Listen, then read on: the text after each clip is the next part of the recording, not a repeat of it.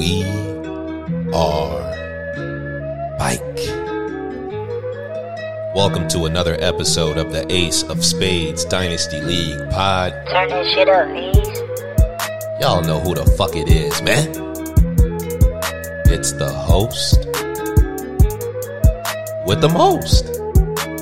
Cam, aka the Dynasty Demigod, aka the Ace of Spades Thanos, aka the nigga with four of them things, aka Mister. You fuck with me, you fucking with the best. Follow me on Twitter at Cam's Not Sober. And I'm not alone. I'm in the lab with Andy Buckler, aka Built Different Buck. You can follow him on Twitter at Andy underscore Buckler. Andy, what's good? Hey, what's good, man? Glad to be back, man. Gang shit, no lame shit. Let's get right to it. Gang, gang, gang, gang, gang. All right, we got a lot to cover on this pod, so let's get right into it, man. Uh, let's start with some NFL news and notes. We have a Monday night football recap. What were your takeaways from Monday night football? I really, really enjoyed that game. How about you? Yeah, I didn't, I can't even cap. I didn't enjoy the game at all because I, didn't enjoy the game because I got smoked by Cole Beasley in three leagues. Damn. And I watched uh, this this like ugly ass t- uh, Tennessee offense with Ryan Tannehill that he started off like I think he started off seven for seventeen. But like from a football standpoint, it was a good game. I enjoyed it, but fantasy, it almost made me want to quit fantasy football yesterday. I, you know, I enjoyed it, but before we get into my hmm. enjoyment, I have to revisit, you know, a comment that just really just took me the fuck out last night. And this, for for everybody who didn't see the comment, I just want y'all to know that when Buck was losing his matchups, he he he texted me, he DM'd me on Twitter, and he said, "Hey man, this fantasy shit's ass. I'm about to start going to the track and betting on horses like them old motherfuckers be doing. I do that shit on GTA and it be decent." bro, my I was reading this shit like, bro, what is you on? Like, and I showed this to my wife, man. She just started cracking up laughing. But yeah, you was going through it last night. Now back to me. I enjoyed it. The artist formerly known as Arthur Juan Buster, now known as Flu Game Mike Jordan, he came through, you know, seven catches for 91 yards and a half. Should have had a blown coverage touchdown, but, you know, um, Ryan Middahill, you know, missed him, didn't see him. But, you know, I enjoyed it, but, but I didn't enjoy anything more than just watching King Henry in the flesh. I mean, we had a take that we had to cut out of this pod just due to time, but I, I just I, I, think at this point you're better off just eating the loss on Derrick Henry in Dynasty when he does fall off a cliff, as opposed to every offseason talking down on him trying to get get ahead of the fall off. Like we do with Travis Kelce every year. Everybody's like, no, he's no longer Dynasty tight end one because of his age, and then he continues to go out there and put up overall tight end one seasons. It, it's it's crazy to think, Buck, Derrick Henry is literally getting better every season. That is not me being hyperbolic. He's getting better every fucking he's on pace for almost 50, 50 catches. Like it, he's he's he's the clear overall RB1 even if CMC was playing, I'm not sure if CMC would have a higher point per game and this is in this is in PPR. You know, I think Christian McCaffrey before he exited late uh, week three, he was averaging somewhere around 29 points per game, and Henry's averaging, uh, I believe, a, a, little a little over 30, here over 30. So, give me your thoughts on Derrick Henry uh, from a dynasty perspective. Like, we didn't fade the big dog coming into the season, but we weren't nearly as bullish as we should have been. Like, what are your what are your thoughts now on Derrick Henry as it pertains to rest of season and in dynasty? I lost. Yeah, so you know we've been talking about like Derrick Henry as being this dynasty sell for three years, and it turns out he was like the best buy in dynasty, realistically. But no, I mean I think, uh, like you said, I think you just eat the loss. Like there should be no trying to sell a year early on him, and just kind of just ride ride what you got, ride it out. He's gonna be amazing this year. Obviously, the running back one. He probably will be next year too. And this is a guy that we got to remember. Like he played behind Demarco Murray for like three years, so he's 28 or he uh, he's either turning 28 or he is 28 but he also like he started his career late like he was a backup so he mm-hmm. doesn't have like i know people say running back mileage is a lie but he doesn't have as much but his pace for carries right now is ridiculous i think he has 156 carries already like that's insane that he's going to break over 400 he's on pace and we have that yeah we have that curse of like 300 or whatever he he, Doesn't he blew that shit by. If he blew that shit by, he's going to do it again. Yeah, it, it's crazy. And like a lot of people on Twitter were saying that he shouldn't have been a top five redraft pick because he doesn't have the ceiling.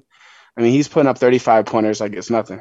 Yeah, they said, you know, you know, age Twitter and workload Twitter, you know, they asked Mike Vrabel and they said, you know, can you give Derrick Henry back to back 350 carry seasons? And Vrabel said, Come on, man, we can't do that. Hell yeah, we can. We the police. We can do the fuck we want to do. we just... he said he don't give a he don't give a fuck about you know overusing Derrick Henry. That offense is built around Derrick Henry, and they're going to run him you know, into the ground. You know, they're going to run them as as they see fit. I don't think Derrick Henry is made of the same shit that other people are made out of. Like, you know, this dude, you watch him on a play by play, and he just takes these massive hits and lower body hits. You know, some of the same hits that had Gronk missing multiple games every season because he's taller. You know, he's a six three running back, and you would just think after all those hits to the leg and, and thigh and ankle, like, how is this dude like never missed like how does he never? How has he never missed a meaningful game? It's just it's just absolutely insane uh, the pace that Derrick Henry's on this year and what he's been able to do since the second half of the 2018 season. Anyway, any additional takeaways from Monday Night Football before we move on?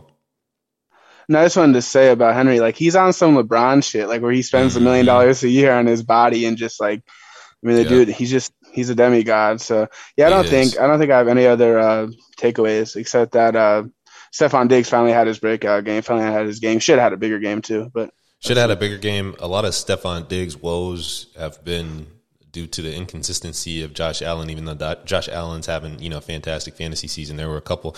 Diggs should have had two touchdowns last night, um, but it's all good. Diggs is going to be. It looks like a back end, you know, wide receiver one at best this season. That's one of the L's coming in. I thought he could be the number one overall wide receiver. It just seems like last season with the DeAndre Hopkins thing. We could talk about him for a bit, but DeAndre Hopkins and Stefon Diggs, it seems that due to COVID, and this is all, you know, I'm, I'm speculating. I, I really don't know why. But because of COVID, it seems like those offenses last year didn't really have a ton of time to prepare. So they were just like, all right, we got we got DeAndre Hopkins and we got Diggs. We're just gonna throw the ball to these motherfuckers. You know what I'm saying? Yeah, for sure. And and now it's like now that these offenses like Josh Allen has another year in Brian Daboll scheme and um, Kyler Murray and Cliff Kingsbury scheme with additional weapons, you know, AJ Green and, and Rondale Moore are, you know, step up in competition from fucking Andy Isabella and and and Keyshawn Johnson, the fake Keyshawn Johnson in, in Arizona. So you know you got increased target competition on both teams, and you have quarterbacks developing in the offenses, and and and maybe that's you know a more realistic indication of what we can expect from these wide receivers. You know, DeAndre Hopkins is down to around a 19% target share. I, I believe it's the lowest in his career, and he can still play. They just don't have to force feed him the ball. Anyway, let's do the rest of this rundown. Dak Prescott has a calf. We're not too worried about that until we get additional uh, news, but it seems like the bye week came at a perfect time and maybe he can suit up for week eight. Kareem Hunt, on the other hand, is out several weeks with a calf injury. What do you think about two things?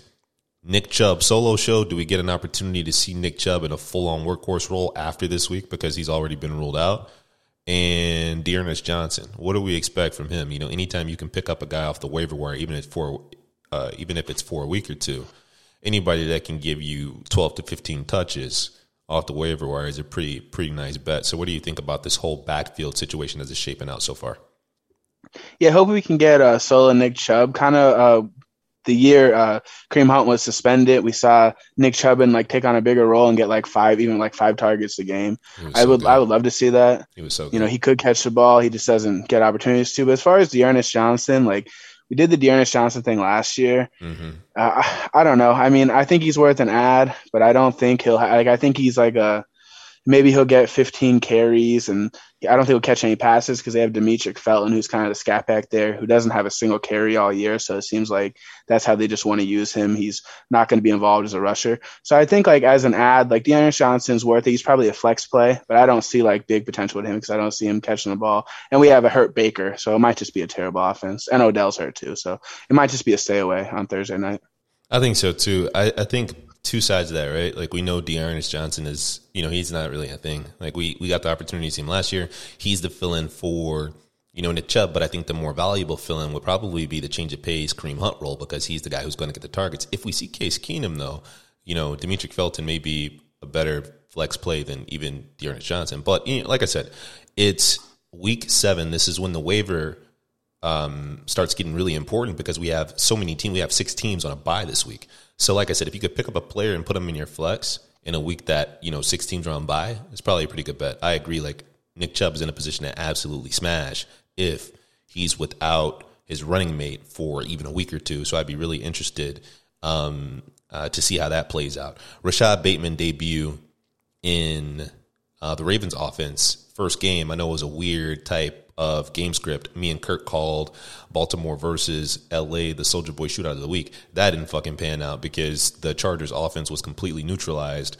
by the Ravens defense. That team is just really good. I think from um, a front office and coaching staff perspective, they, they're like top three in the league every year. Just what they're able to do uh, on both sides of the football, even after having, you know, they're they're top three in the league on the most injured players list. I think they have 18 players out now. Ronnie Stanley just got put on IR. He's out for the season with I think a foot injury. Don't quote me on that, but he's I know he's out for the season. Um, Rashod Bateman, first game, even though the game was weird, out targets Marquise Hollywood Brown. Do you think this is any indication of how it's going to look going forward, or do you think the number one on the team is still going to be Hollywood Brown, and it was just a weird game? See, I, I still think it'll be Hollywood, but I was really encouraged by encouraged what I saw. He uh, Rashod Bateman played sixty three percent of the snaps, ran nineteen routes, and got six targets. And he, we saw him like make a couple guys miss and some of the targets. He only had twenty nine yards, but he still did look good. Like he he showed some rack ability. So I think uh, I still think it would be Hollywood Brown, but I think Rashod Bateman's gonna definitely be like a startable player for the rest of the year. Top forty or no? I think he could. I think he could with the way Lamar is passing. I think so. Yeah, I'm interested to see Rashod Bateman now in a game script where Lamar Jackson has to pass the ball on a lot. Let's see what that looks like. All right, uh, Geno Smith. Uh,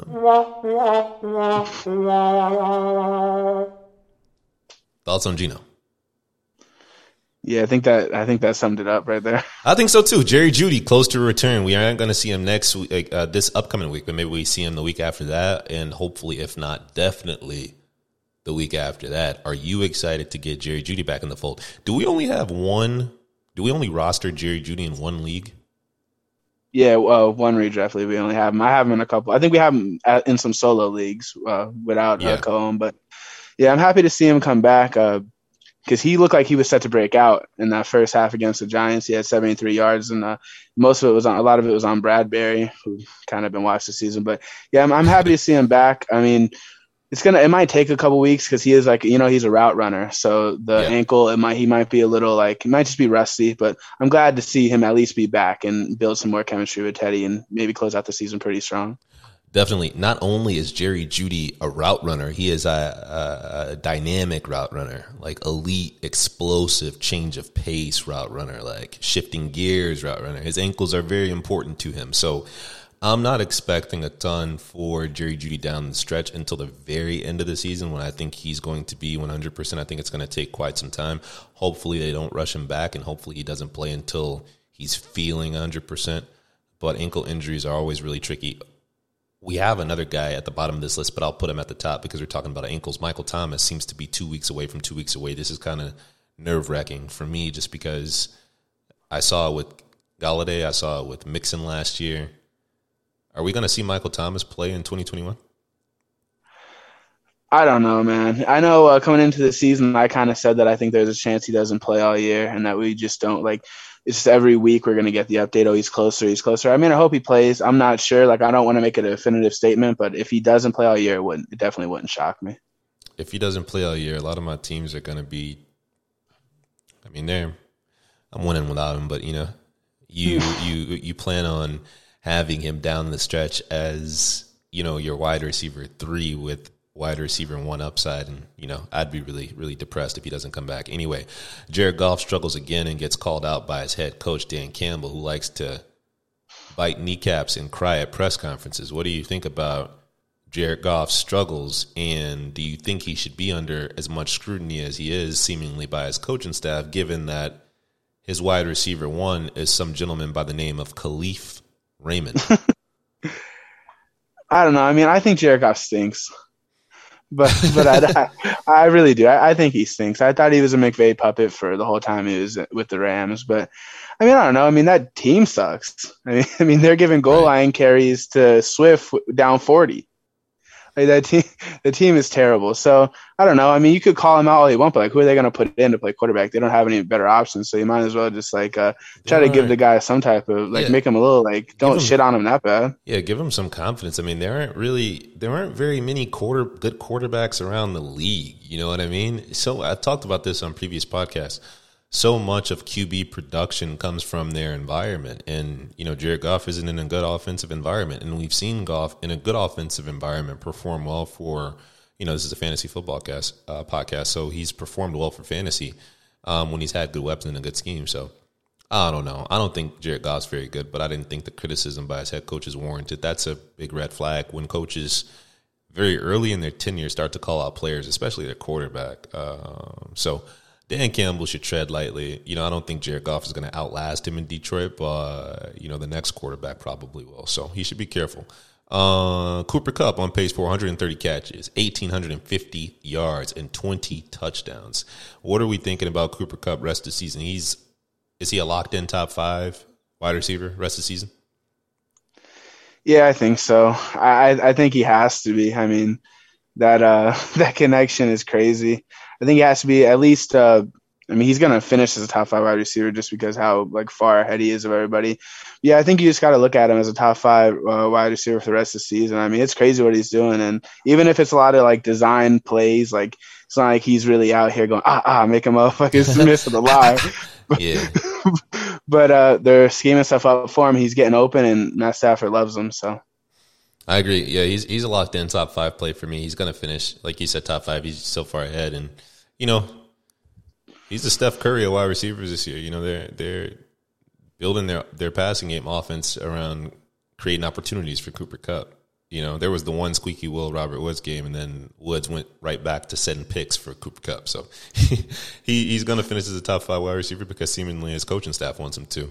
Uh, anyway, Pitts versus Hockenson. You know, we, we came into the, the, the season, you and I, with a with a bit of a debate in, in teams that we co-managed. You know, I wanted the upside and profile of Kyle Pitts, understanding that the team was probably going to use him like a wide receiver. And you wanted the safety and stability of TJ Hockenson, given the upside that he was probably the most talented pass catcher on his team. And the first two weeks of the season, it looked like I got absolutely smoked. Hockenson was playing out of his mind. Jared Goff was feeding him. It looked like he was about to have a historic season. But then Kyle Pitts comes out in week five and he says, Who I smoke, TJ, who I smoke, Lil Buck. and I wonder, can he finish as a top five tight end? You know, given that we seen his ceiling last week. I mean, he sprinkles in a couple games like this. It's not hard to break into that top five tight end. What are the chances, you know, Kyle Pitts finishes ahead of TJ Hockenson this season? I think it's possible, but you know, TJ Hockenson came out this week and he said, "When I see you," and had another had another good game. He finally had like his first good game in a few weeks, and I, I was happy to see it. He did it without a touchdown too. I think he was like seven for ninety. Don't quote me, something like that.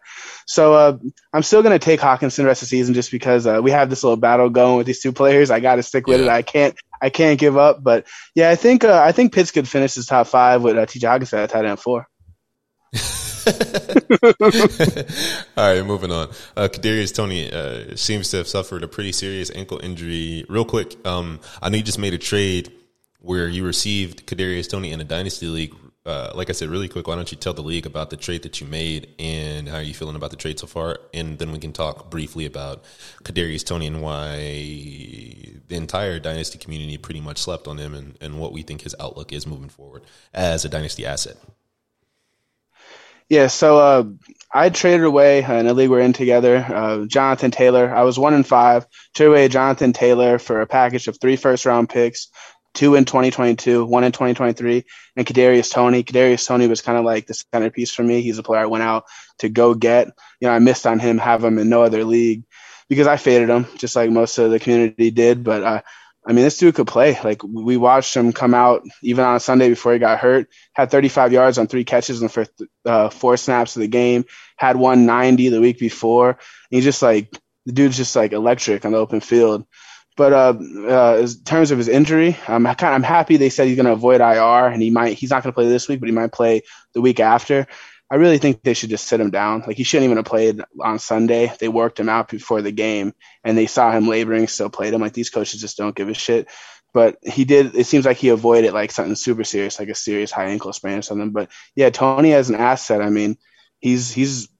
I don't know where like you would rank him in dynasty wide receivers, but he has to be a top twenty four dynasty wide receiver. I think. I agree with everything you just said. Kadarius Toney, you know, first and foremost about the injuries, you know, it doesn't seem like coaches really care about player safety all that much, you know, just around the, around the board. But Kadarius Toney, they should probably place him on IR. Just ankle injuries are pretty serious, especially for players that are explosive. So hopefully they don't rush him back.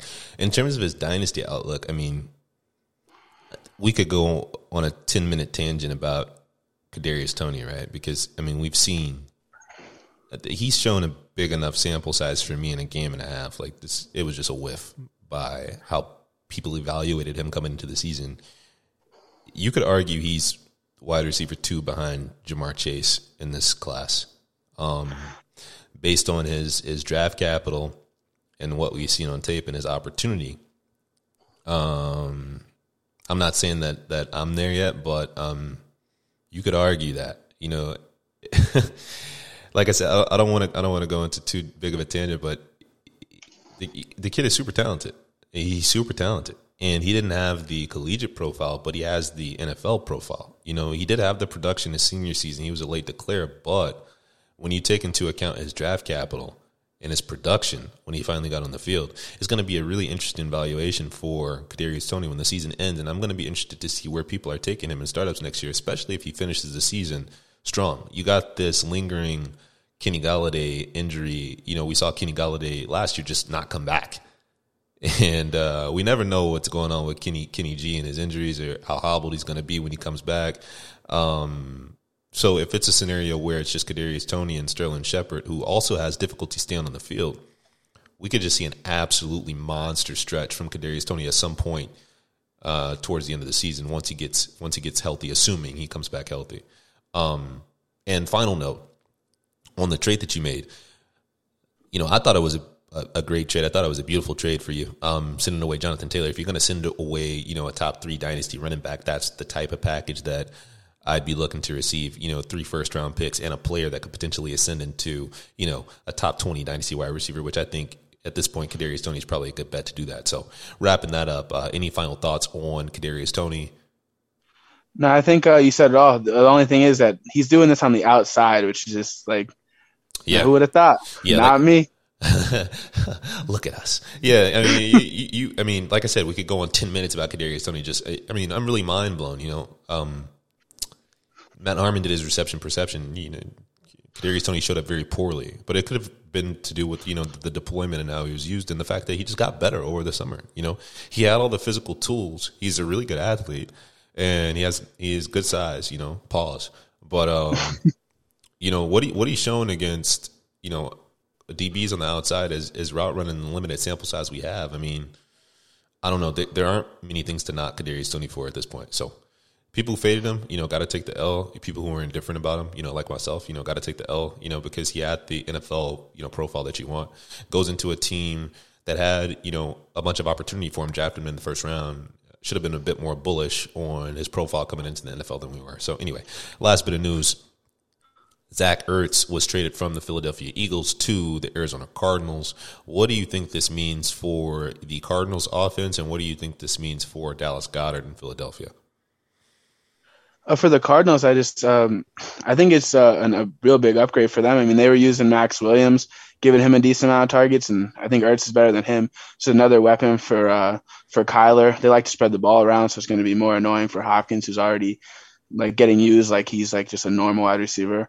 But so I think it's annoying for that. But as far as Goedert, like I think I might this might be like a hot take, but I think if you can use this news as a sell, like I'd sell Dallas Goedert. I think he's one of the most overrated players in Dynasty and we've been doing this thing for so long.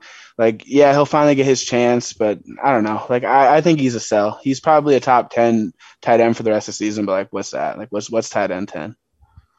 Yeah, I think I don't necessarily disagree with what you said, but I'm kind of indifferent because this news doesn't make me value Dallas Goedert any differently. So if he wasn't a sell before, he isn't a sell now, for me at least, unless somebody is thinking of it through the scope that you are, the inverse of that, and saying like they want to pay a premium for Goedert because they think his role is going to expand significantly. But I mean, I I really don't. You know, the Philadelphia Eagles they they really love that kid that converted tight end from quarterback Tyree Jackson, and they said he's he's definitively going to have a role behind Goedert. You know, they're going to run a two, they're going to use two tight ends. You know, so this doesn't change how I value Dallas Goedert at all. I, I thought he was a top ten dynasty tight end coming in he's he's still top ten for me. He could potentially break into the top six, top five rest of the season. I mean, we we just don't know. I mean, we're just projecting based on you know the limited information we have. But I'm not super excited about him. Um, but I don't know. I think he's a good player. Um, I don't I don't share the same thoughts um, you do in terms of his dynasty value or how it's been, just because I don't I'm not in any circles that really value him that high to begin with. So yeah. Anyway, that wraps up the NFL news and notes. Let's talk about a week six Ace of Spades recap before we get into the team by team. Any takeaways from any of the matchups in the Ace of Spades that you want to call out before we get into the team by team here? Nah, I just think uh, I had I, I, was real interested in you and Justin's matchup. That was a crazy matchup. I was watching that all night while I was getting smoked by Cole Beasley. I had something to take my mind off of it. So I was watching your guys' matchup. That shit was uh, that shit was real crazy. Yeah, shout out to shout out to my opponent, Heavy Low. I, I mean, you've only been in the league for half a season, so you, you haven't seen any of our, our matchups in the past. But you know, it, it's kind of like the the most you know talked about rivalry in Ace of Spades over the past you know eight nine years. Like Justin versus myself, we met in the grand final uh, four years in a row at one point. It's just an, an incredible run and rivalry by the two teams. Um, separated myself a bit from Justin over the past couple years, but Justin is he, he's a if not the most well respected, one of the most well respected GMs in Ace of Spades history, not even by just by current league mates, but previous league mates as well. I mean, he's he's a legend, you know, in Ace of Spades. So it's always super fun going against him. We we both want to win really badly, but there's a level of humility and respect that we have for each other. Not a lot of trash talk there because we both take this like very seriously. We both take our matchups very seriously. And it's always fun when we play, bro, because all of our matchups end like that. They all go like that, like to the wire. Like no matter whose team is really good that year, whose team has been struggling a bit, like both teams usually always turn up when we play each other. So yeah, I, I share the same sentiment. That was my biggest takeaway from week six um, rivalry game between Justin and myself. It, it came down to the wire. Unfortunately, Dawson Knox got injured and wasn't able to finish the game. Who knows if I even win that game or how close the score would be? But I end up winning by like six or seven points. Um, no thoughts on your, your your matchup with Danny. I asked Danny to share some thoughts, and he was like, "I don't really have anything to say. You know, my team's been underperforming and Bucks rebuilding." Do you have any takeaways from from your own matchup? Yeah, just uh, just keep getting smoked, man. But it's all good. it's all part of the plan. I, am gonna catch somebody. The next, I'm gonna get, I'm gonna get me one. But now uh, I, I caught Danny on a bad week. His team uh, had the highest scoring points of the week, so kind of is what it is. I appreciate you, Danny, though, because I, I don't really want no wins right now. So thanks for that. yeah, a couple other interesting matchups the Kurt versus Tyreek matchup coming in was really, really close. And then, you know, Tannehill shit the bed and just gave Tyreek absolutely no chance. And Josh Allen just did what Josh Allen has been doing for the past season and a half, and he drops, you know, close to 40 points. And it's unfortunate to see the game end like that. You know, t- um, Tyreek didn't have Kareem Hunt finish the game. uh, Tyler Lockett was subject to Geno Smith, and you know he got a combined thirty points from Baker Mayfield and Tannehill. So it's just kind of a lame way to end, you know, a really promising matchup um, going into you know Sunday afternoon. Last takeaway is, you know, Isaiah's team, man. Um, I'm sorry, this isn't the last takeaway. I have a couple comments from around the league, but Isaiah was projected for like 180 points or 170 something points, and then he finishes with like 200 points because the big dog goes out there and puts up, you know, 40 points. His team is just this is the scariest team in the league to me. I think you know, even with how good you know Kurt's team is and um, how deep my team is. When you have these elite players at every position, like you know Kyler Murray, who can give you a QB one overall week any week, Derrick Henry, who can give you an RB one overall week any week, Davante Adams, who can give you an RB, uh, wide receiver one overall week any week. When you have players like that, bro, it's just it's just really easy to it's just really easy to win games, you know, because you you need those top end performances to reach ceilings, and the rest of your team can kind of give you floor.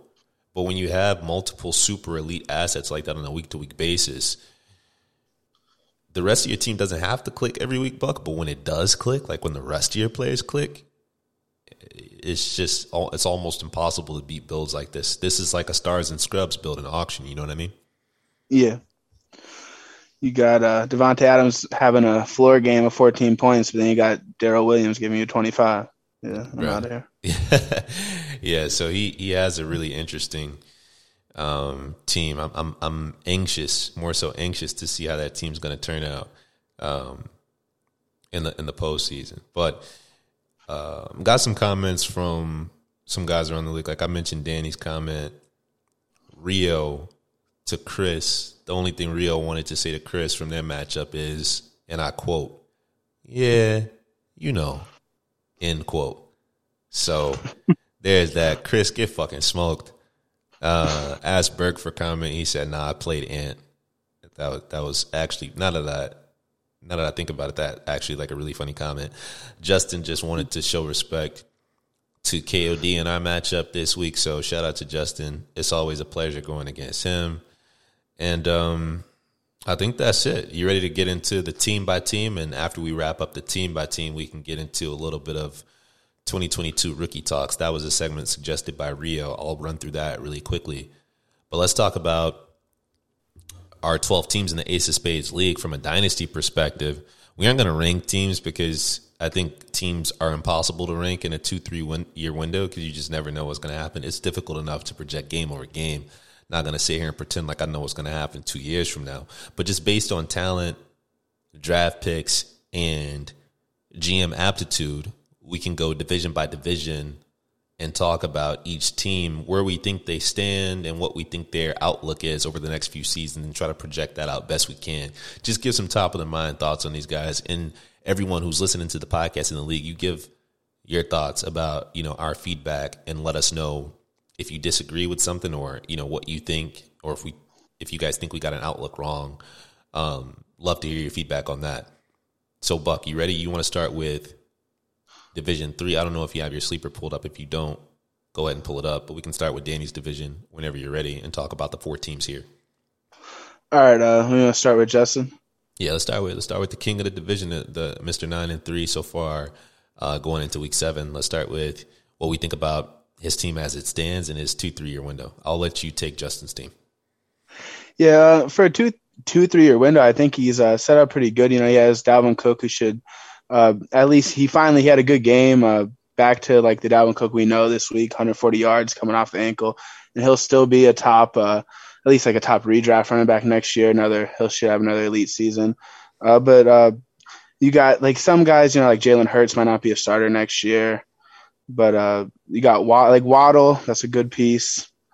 Uh, this and Tua. So like a lot, some of the quarterbacks, there's questions here. Like with uh with Darnold and Hurts, I think that's like my biggest uh biggest question because we just don't know if those guys are going to be starters next year. I felt real good about Darnold, but now I just I don't know. And then he kind of got called out by uh, Matt Rhule this week, so he might not be a starter. And then you have like some rental guys like James Robinson and Fournette.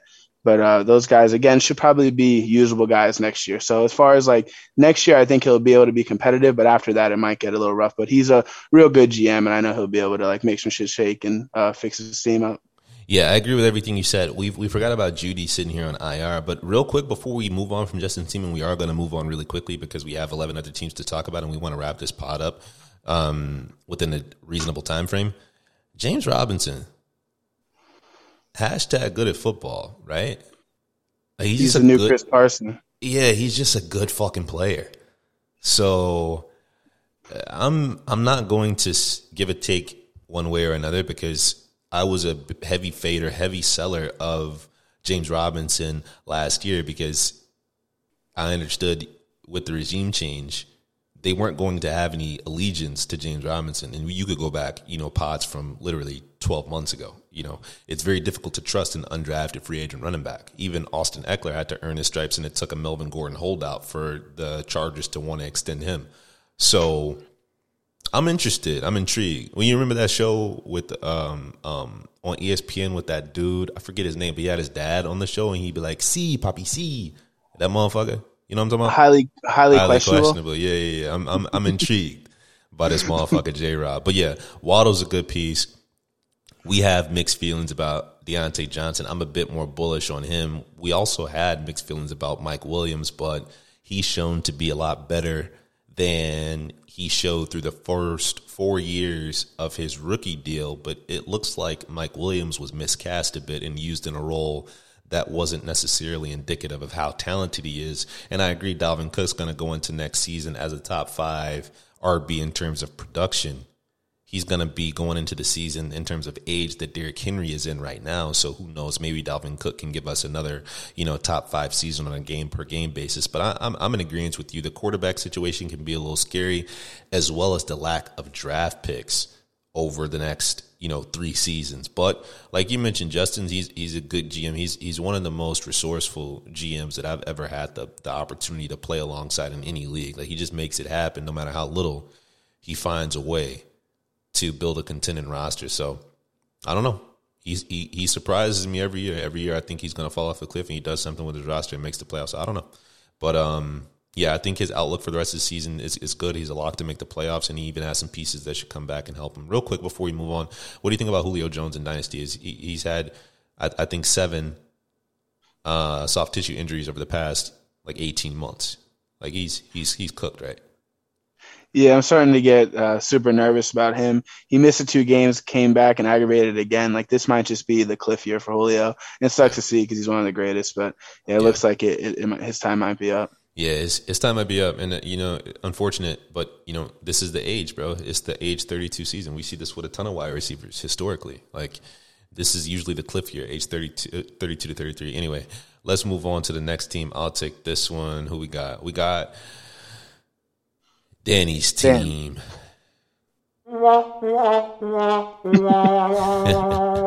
I'm just giving Danny shit. So Danny's a GM who made a lot of moves over the offseason that I really liked because he switched his strategy from being like a really conservative, hyper youth focused GM to somebody who really looked like they wanted to make a move to push really deep into the playoffs and maybe contend for a title. So he went out and got, you know, Aaron Rodgers. He came and got DeAndre Hopkins and George Kittle from me. He kept his RBs. Um, one mistake I think Danny made coming into the season, if he was going to do this, you know, and I know Danny's excuse would be, you know, Aaron Rodgers was going back and forth on whether or not he was even going to play this year, so it made him nervous, and he drafted Zach Wilson over Najee Harris. You know, I don't give a fuck if Aaron Rodgers, you know, had his leg amputated, you know, going into the draft. There's just no way in hell you can convince me to draft Zach Wilson over Najee Harris. And I think if his goal was to contend for a title, just draft Najee Harris and trade him for a middling quarterback plus. You understand what I'm saying?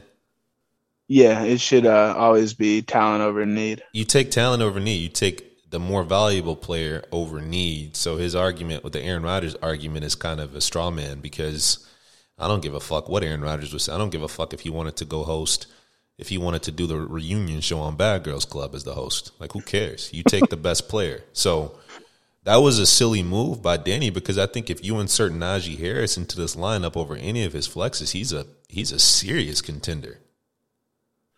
He also has two. He had two lockdown starting quarterbacks with Stafford and Carr. Either Stafford way. and Carr, either way, either way. So even if Aaron Rodgers, you know, and I think Danny, he's he's somebody who's obsessed with QB depth. You know, I I'm I, I talk to Danny all the time about fantasy, so I have insights to his other dynasty rosters, and he's a guy who rosters three, four QBs in Superflex. You really don't need to do that. Technically, Superflex Buck, it is a start one QB league. It is it is a start one QB league. You know, having two QBs is a necessity in Superflex if you want to compete. Having three QBs is an absolute luxury. Having four QBs, you should probably be looking to shop a QB.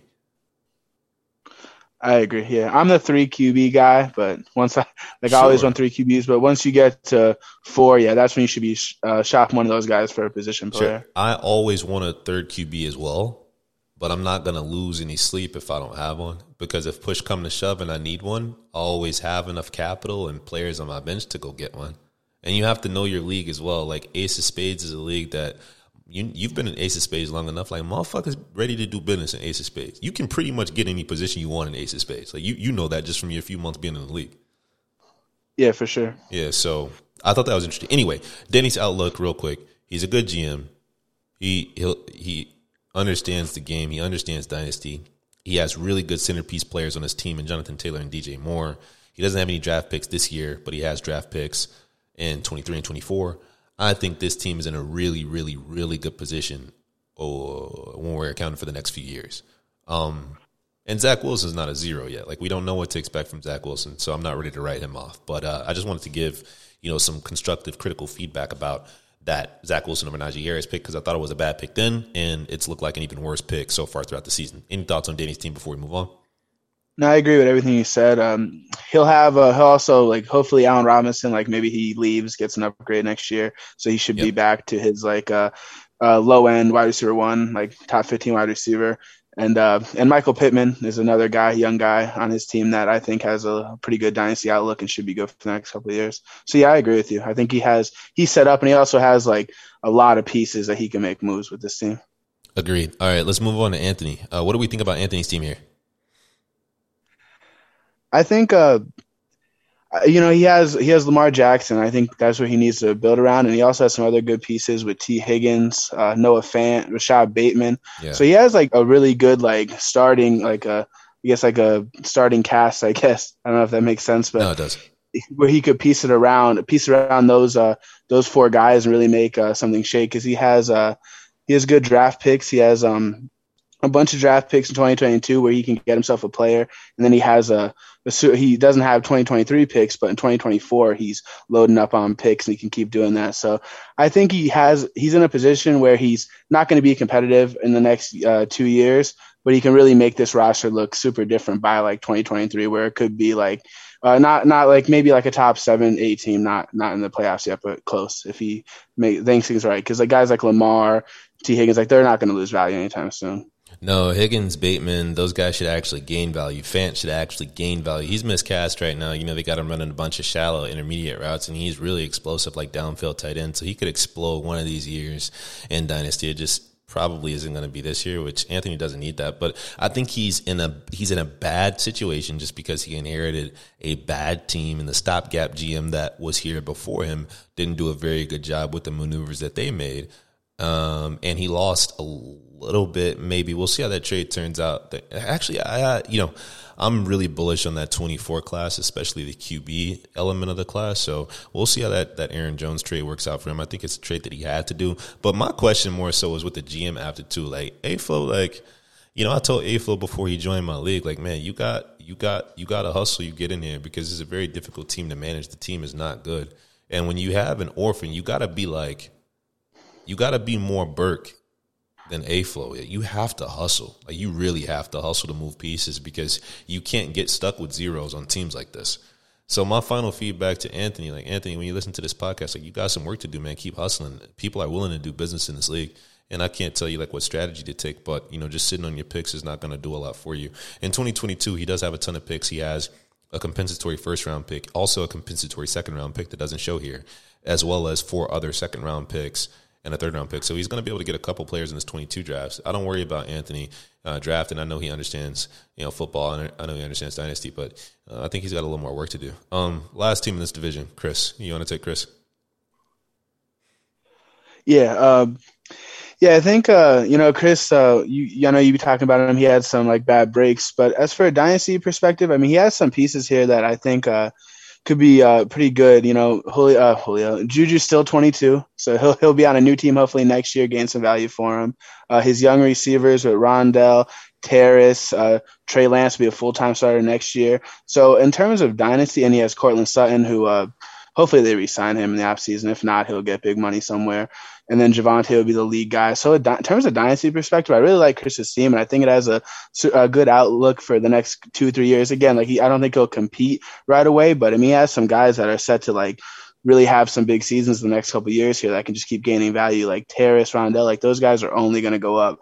There's some guys like Jalen uh, Reagor, who's who's probably going to be a zero, but uh, he's but he has uh, two good quarterbacks. Kirk Cousins is like one of the most underrated super flex quarterbacks, and then Trey Young. Uh, Trey Young, oh, too much. Basketball starts tonight. Uh, Trey Lance is uh, he's already he's he's a dynasty quarterback one, and we saw him get hit. He already is rushing, so I think uh, he has a good outlook for his uh, team in dynasty. I like it though. Yeah, Chris gets like pretty down on his team, like from a dynasty perspective, but he's really into his team week by week, one to, one to win games. I think he'd be telling his team. A, a wise man by the name of Kevin Gates once said, "Get the fuck up, nigga. You ain't dead yet." So you want this team to go out there and put up points. So I, I, I really respect Chris, like in a in a management perspective, like in season, he's he's really wanting to put his team together and win. He's in a really difficult spot, but I agree with everything you said. I think you're spot on. A lot of these guys have the opportunity to like really, really catapult in value, and you know, it's going to be interesting to see how this team pans out. It's probably going to have to be a team that gets like like a compensatory pick around in 2025 when we do this shit again. Uh, but I don't want to see another compensatory pick in this league for, for quite some time after we finish this off season because we have so many. But um, yeah, I think he's in a better place than it seems right now. Right now is like really ugly, but um, he's done some really good things with his roster this season. I think he's he's so much better than he's been in the past. So I'm really really proud of Chris and how far he's come in terms of of his dynasty aptitude and his ability to to understand the game. Because I mean, this is a game of strategy. You know what I mean? Like you, you yeah. have to be on top. You have to understand like all levels and all elements of the game. And I think that's where people fuck up in Dynasty. They don't get that. Like it, it requires a lot of thought, a lot of planning, um, and a lot of you know, um, um, you know, strategic plan and like looking to the future and also you know understanding player values in the market and understanding other people who you play with. So I've been impressed with what Chris has done. Uh, let's go to Division Two. And real quick, let's start with your team. I'll do it because I can talk about your team quickly. I know about these players off the top of my head. You've got you know cornerstone players like um, Joe Burrow, Mark Andrews. You have like kind of players in a tier uh, behind that, and DeVonta Smith. And I'm still going to throw Brandon Aiyuk in that conversation because I think he's just way too talented to disappear from uh, dynasty radars. I, I think we'll see a resurgence of Brandon Aiyuk. And I'm also really, really bullish on Chase Claypool as well. He has all the talent in the world. Right now, he's locked into two wide receiver sets. He's probably going to be inconsistent in boomer bust because of the QB play this year, but I'm still a big fan of the talent as well as the talent of Elijah Moore, another receiver that you drafted in the early second round. He's a bit miscast right now, even though he can play on the outside and he has been getting open. He just doesn't have really good QB play. I think once they move on from Jamison Crowder, we'll see him exclusively in the slot and he'll build more value just based on production. You're also a team that has a ton, a ton, a ton of draft picks over the next few seasons. So you are going to be locked in for a successful rebuild, even if it's just on value alone. I mean, you can miss on players in these drafts and still, you know, increase the value of your roster by 100%. So really excited about the outlook of this team over the past few years. You were my first round pick in the Ace of Spades Purge when I smoked all the all the goofy motherfuckers out of my league, you were the first one I wanted to get in there. So I've been really impressed with the work that you've done, and I do, I do not worry about this team at all over the next two three years. And I'll let you talk about your rival. It's a rivalry that only you know about. But why don't you talk about Burke and his three year outlook in Ace of Spades? uh, Burke, Burke, Burke. Who I smoke. Who so, I smoke, Laburco. hey, we we gotta share with the league like what like what we're talking about, like why we keep referencing um you know this uh, this track this this diss track, but uh, it's gonna be funnier to the league once they're on a joke. Anyway, give your quick thoughts on on Burke and his three year outlook. Yeah, so Burke, uh, I mean, he keeps bouncing around. He bound, he started to rebuild, went to contender. Now he's rebuilding again. As far as a two or three out, three year outlook, I mean, I still think it's pretty decent. He does have picks. He has uh, a Henry Ruggs, who's actually looking like he's a startable player. Like he's like he's a guy that I was wrong on. He could play. He's going to give him good flex value. T.J. Hockenson's only 24, and he'll be around for a while. Hopefully, with better quarterback play, maybe they got some more weapons there where he's not the focal point. And then he just has like a, you know, Cooper Kupp will be good. But I think after the two, three year window, that's when it kind of gets a little shaky because most of these guys are 27, 28. Uh, uh, but he does have picks and like he knows his values. He'll be able to hit on his picks. He's uh, familiar with auction. So I think uh, right now it doesn't look like a great two to three year window, like after the, after the two years, but I think he'll be able to make some shit shake because we know Burke, he knows what he's doing. So I think he'll be able to hopefully come off of some of these old players, but it is going to be a little tougher in this league. Yeah, I think he took. We talked about this on previous spot. I think he took like a, a couple L's on trades, like res, results uh, from a results perspective. Uh, we didn't think they were L's like going in, but like the one at the top of mind when the one he brings up all the time is the Hollywood Brown. But we'll see. You know, we'll see what Rashod Bateman does to uh, Hollywood Brown's value for like rest of the season and where he finishes. But I mean, I don't know. He has so many draft picks for the next couple seasons. We could see him just hold players like Cooper Kupp and just you know him. Like maybe he just tries to contend like as early as next season again. When he Yeah, has buy some, some more old guys. Yeah, yeah, yeah, yeah. So we you just don't know. Like you don't know what to expect from Burke. But I, I think his his three year outlook is pretty sound. He knows when to pivot. You know, I, I don't think anybody really agreed with him switching to pretender. I'm, I'm sorry, contender. My bad. um, for the few weeks that he did, but he knew when to throw in the towel when he saw how his team stacked up with the rest of the league. Um, so I trust him to be able to manage his team very well. I don't worry about his team either for the next few years. He's one of the best GM pickups in the offseason that I made uh, next to you. Kurt's team, I'll take Kurt's team because it'd be really, really quick. Um, Kurt's one of the best GMs of the league. Um, he has one of the most talented rosters in the league. He actually has one of the most talented rosters I've ever seen in Dynasty in the league, and I've built some you know, some really talented teams myself. So I don't think much needs to be said about Kurt's three year outlook. He's he's going to be at the top for the next few years. Um, why don't you take Isaiah's team real quick, and we'll get into the last division. Yeah, Isaiah's team for uh, for the next two or three years. I mean, this is going to be a locked in uh, contender. Going to be a really strong team. Like uh, obviously we talked about Henry. He's he's just uh, just going to keep doing what he's doing. Davante Adams, he'll be elite anywhere, but he might lose. He's either losing Aaron Rodgers or leaving the Packers, one of the two this offseason. So, uh, but Kyler's still young. It's just going to be interesting to see what he does after the next two years because you know some of these guys like Diggs will be thirty. Uh, same thing with Nick Chubb and Derrick Henry. So the next two to three years, I mean, he'll be at the top of the league, but it's what he does after that because he's going to have a lot of work to do with this roster. I think. I agree 100%. Real quick, one of the biggest mistakes I made, I wanted to talk about this at the top of the show, but I completely forgot. One of the biggest mistakes I made in Ace of Spades this year is not going to get Derrick Henry. I really wanted him. I don't know if you were in the league around this time, but I really wanted the big dog. I just didn't know how to value him from a dynasty perspective because what do you pay for a running back who you presume the cliff is coming for the next couple seasons? You know, that's gonna that's gonna be one of my biggest regrets. I talked about you know the Diggs thing. I still regret not sending Antonio Gibson for Diggs. You know, some of these older players I really regret not pulling the trigger on because I think even with Isaiah's team, Nick Chubb and Derrick Henry, they're the top two best pure runners in football from a talent perspective. Who's to say these guys don't play till thirty? So I agree. He's gonna be a locked in contender for the next few years, and maybe maybe we we gave him a little too much value on some of these players we let him we let him buy for the low. Um, anyway, let's get into the last division. I'll talk about V's real quick because we talked about him so much on the the last few pods. V's is is in a great position to um, increase the value of his roster over the next couple seasons. He doesn't have any 23 picks, but he has like just an absolute slew of picks in 2022 um, to add to his roster. He's got Deshaun Watson. Uh, he also has, I forgot, he's got Kadarius Toney and uh, Hollywood Brown and Pat Freiermuth. I mean, this team could look entirely different next year. He's definitely not going to be 0 12 through week six next season. So I'm really excited.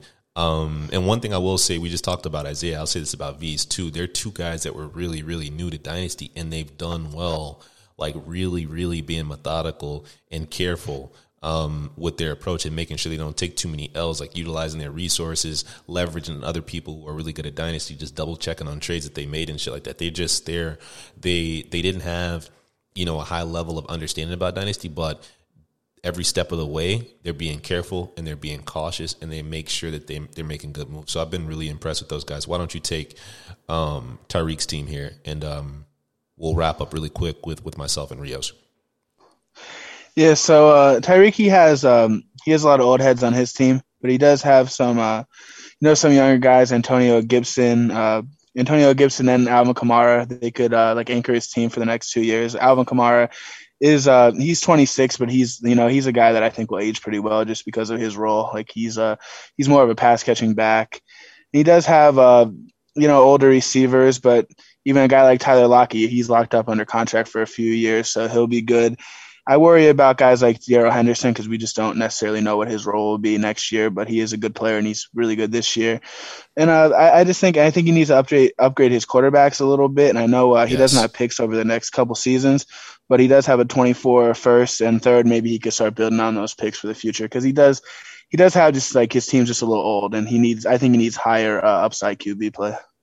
I think so too. I think Tyreek really understands where his team is, though. So I think he built this team with a lot of intent. He went out and got these old players on purpose, and he got them for like pretty good deals, in my opinion. He got a lot back on that D'Andre Swift trade, and you know, whatever you think about D'Andre Swift, I mean, he's he's a fucking running back. Like we can't project this dude's going to be good for five years. We can't even project he's going to be good for the next two seasons. It's the most volatile position in fantasy. So I think, given what what he's trying to do, how he's trying to contend over the next two years, um, you know, the trade he made with Swift making his roster deeper, I think it makes a lot of sense. I don't worry about him over the next two years, but that third year though, that third year, shit, motherfucker, shit. So yeah, so yeah, I think he knows what he's doing. I think he holds those picks. I think he adds to those picks. He has the same mindset that we do and, and how we evaluate his roster. But I mean, he just he has a ton of just good. I mean, look, his bench got.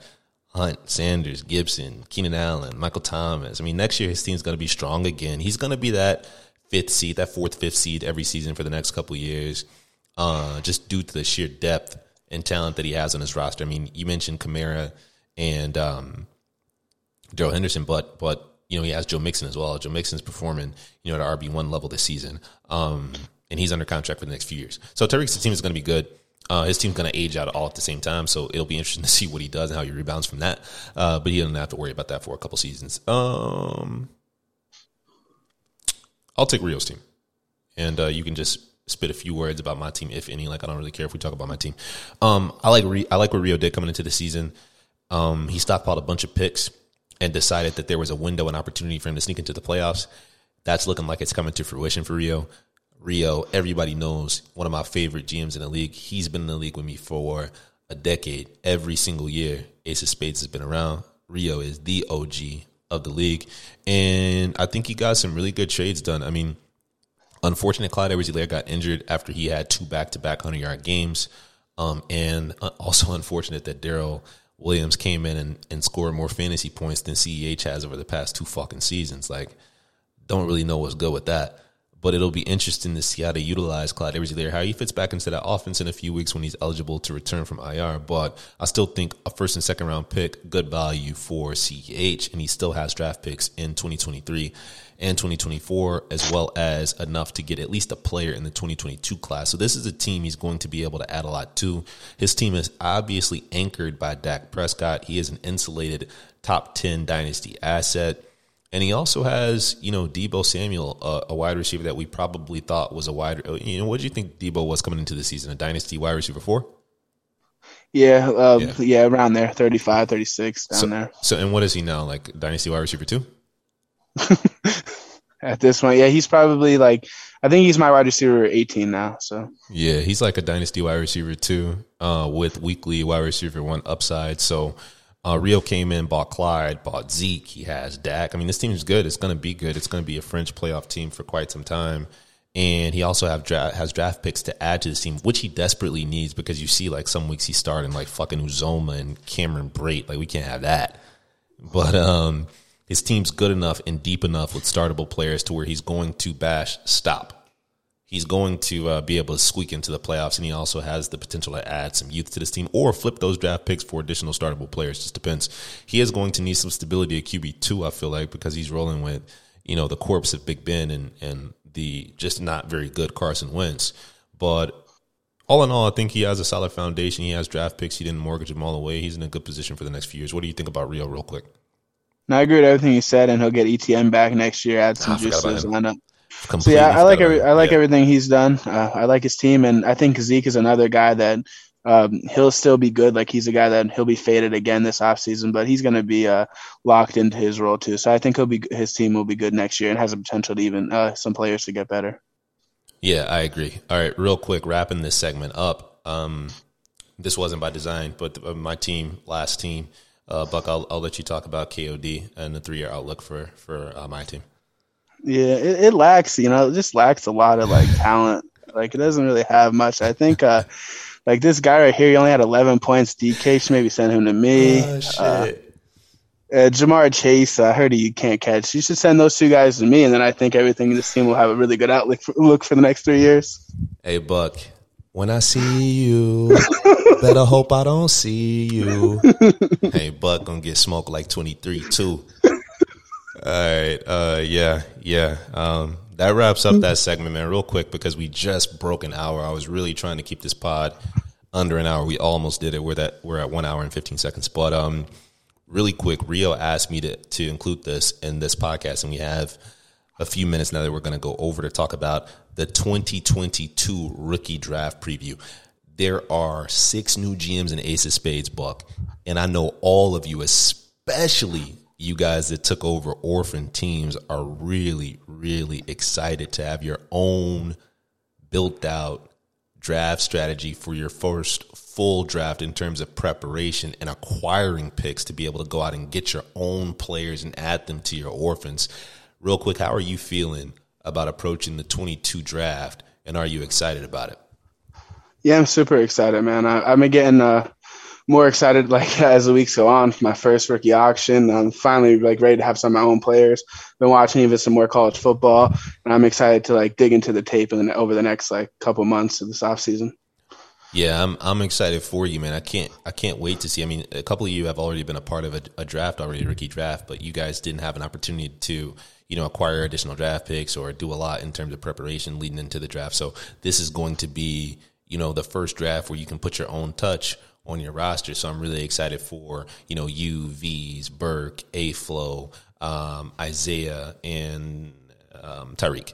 Um, the top 10 prospects to keep an eye on. Now, these guys are not in any particular order, but Rio asked me to mention these guys. And, you know, I'm tired of motherfuckers using me as a guinea pig to throw out names for them to look at, bros. I know why motherfuckers be asking me to do this, but I'm not to put these guys in any particular order. I'm just to throw out names. Keep in mind, it's a super flex league, and everybody values positional, you know, um, um, you know, players differently in terms of like how they draft them. So I'm not to put them in the order that I would draft these players. Uh, but we got Garrett Wilson, wide receiver from Ohio State. If you're in need of a wide receiver, take a look at this guy. Follow the draft capital. He's probably going to be an early day two pick. Um, we got Breece Hall, the running back out of Iowa State. Keep in mind, the running back class is very, very, very uninspiring as of now. Some guys will probably emerge throughout the rest of the season, but this is not an RB class to get really excited about. If you didn't get your running back um, over the past couple seasons, uh, you're probably going to have to trade for one. But my personal favorite in this class is Breece Hall. He isn't a super dynamic physical talent, but he's really good at getting what's blocked. He isn't super explosive, like in terms of lateral agility and quickness, but he does have a lot of moves. Um, I think he's going to be landing spot dependent, same as Isaiah Spiller, the other running back that I'll just mention back to back since I, I talked about Breece Hall. Isaiah Spiller, he's a running back from Texas A&M, shows a little bit more on a carry by carry basis than Breece Hall in terms of not getting a lot of negative yards. Uh, Breece Hall breaks breaks a lot of chunk runs, but he gets stuffed a lot too because he isn't very like explosive. Um, but Isaiah Spiller, he's also going to be landing spot dependent, in my opinion, because these aren't just these just aren't otherworldly talents at the RB position. Um, first QB I'll mention is Sam Howell out of North Carolina. He was, you know, a guy that was considered in the QB one conversation with a quarterback who's probably about to enter the transfer portal. He's not in my top ten or top twenty prospects this year. Um, but um, Sam Howell is a guy that you want to look at if you're in the market for QB. uh, Matt Corral, quarterback out of Ole Miss. You know, he's a, a, a, super popular quarterback because he's real flashy and he, he stat pads. He puts up a ton of numbers. He had like almost 40 rushing attempts uh, in a game last week, even though he isn't like a, a, a, super explosive athlete. You look at the guy, you don't expect him to run the ball that much, and he's probably not going to run that ball that much in the NFL because he's not a tremendous athlete, but he is a quarterback that could offer you a rushing floor once he gets to the next level. I just, I just don't expect it to be nearly what it is in college, but Matt Corral is a quarterback you want to look at if you're in the market. David Bell, one of my favorite wide receiver prospects from Purdue. Take a look at him if you're in the market for wide receiver. Uh, Malik Willis, quarterback out of Liberty. Sorry, Buck had to drop his name on the podcast. Uh, Drake London, wide receiver out of USC. Big body, love watching him play. Pause. Um, really big frame, six five. Uh, like he's he's built the damn near like Mike Evans. Um, really fun to watch on the sideline, making contested catches, getting vertical. Um, one of my favorite wide receivers to watch so far this year. And Treylon Burks. Um, not much needs to be said about Treylon Burks. I mean, hopefully you've, you've, seen or heard about him already. He's he's been compared by some to, to Josh Gordon. He's he's a freak, you know, physically. Um, he has deceptive speed, really good ball skills, huge, huge hands. I think this motherfucker has like DeAndre Hopkins size hands. He's a really, really good wide receiver prospect. And then the last guy I mentioned in the top ten is one of my favorite players from last year, year before last. I say one of my favorite freshmen, George Pickens. This this guy he got injured to season into injury last year, hasn't come back yet this year. We may see him towards the end down the stretch. So um, it depends on you know if he can get back on the field this year, George Pickens, wide receiver out of Georgia, uh, to determine whether or not he, he's he's even going to enter, you know, this this draft class. You know, as a prospect, you know, maybe he wants to come back for a senior season um, next year because he didn't get an opportunity to showcase his talent. And if you watch Georgia football at all this season, this ain't a team that's going to be airing the ball out and showcasing the wide receiver one. So I'm interested to see if George Pickens comes back another season. If I were him, I'd probably just go ahead and declare for the draft. It's easy for me to say because I don't have no fucking bread on the line.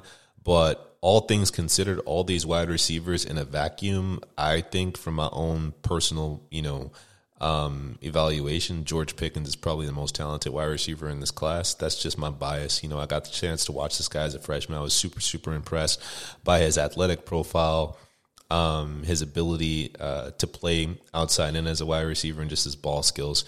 Uh, so I'm a really big fan of George Pickens. That's a guy to keep an eye on if he does declare, but it's a guy that probably uh, will go back to school for another year. We'll have to wait and see. Buck, any thoughts on any of these prospects that I mentioned in the 2022 rookie draft preview or any guys that I left off my top 10 list that you want to throw in? Yeah, I agree with everything you said. I'd maybe add uh, another wide receiver, another Ohio State guy, Chris Olave. Chris Olave. He'll come sure. out. He's he's a lot of people's favorite. But yeah, I mean, it's still early in the college football season. Like we're gonna lose some of these guys to uh, going back to school and based on draft capital. But this class is uh, it's not as shitty as like some people on Twitter will tell you. I think there's some interesting guys in here, and I'm excited to see how the season goes on. Maybe some more guys pop up. Yeah, definitely. Uh, one thing I will say, you know, uh, wrapping up this podcast, if any of these receivers that you don't like end up going in the first round, don't do what we did with Kadarius Toney. you know, follow the draft capital. I think that's one of the easiest things to do. I think V's did a really good job of this being his first dynasty auction. You know, he followed the draft capital. He was like, shit, this nigga was drafted in the first round. I'm gonna take him. and I mean, it, I mean, it worked, right? So if you're unsure, follow the draft capital. The team will tell you, you know, how they feel about these prospects. So don't, you know, fade a guy just because you uh, don't believe in his talent. If a team's believe, if the team believes in him, that's a bit more important. I mean, we see it, you know, firsthand every season. I mean, reference the the Leonard Fournette versus Rojo. Shit doesn't matter what you think about the player. If the coach likes somebody else, that's going to be the most valuable asset for fantasy, the more valuable asset. So anyway, Buck, any final thoughts before we wrap this pod up? We're about eight minutes over, but anything you want to share before we close out? No, I think that was it. I enjoyed that one. There's a lot of a lot of good stuff in that one. Yeah, it was a jam packed episode, but I think we covered it pretty well. Only went nine minutes over, so I'm pretty happy with the result. Anyway, I'm rambling, man. Drop the outro. Holla at you boys later. And remember, it's up there and it's still stuck there. Buck, let me get a yes, sir. sir. yes, sir.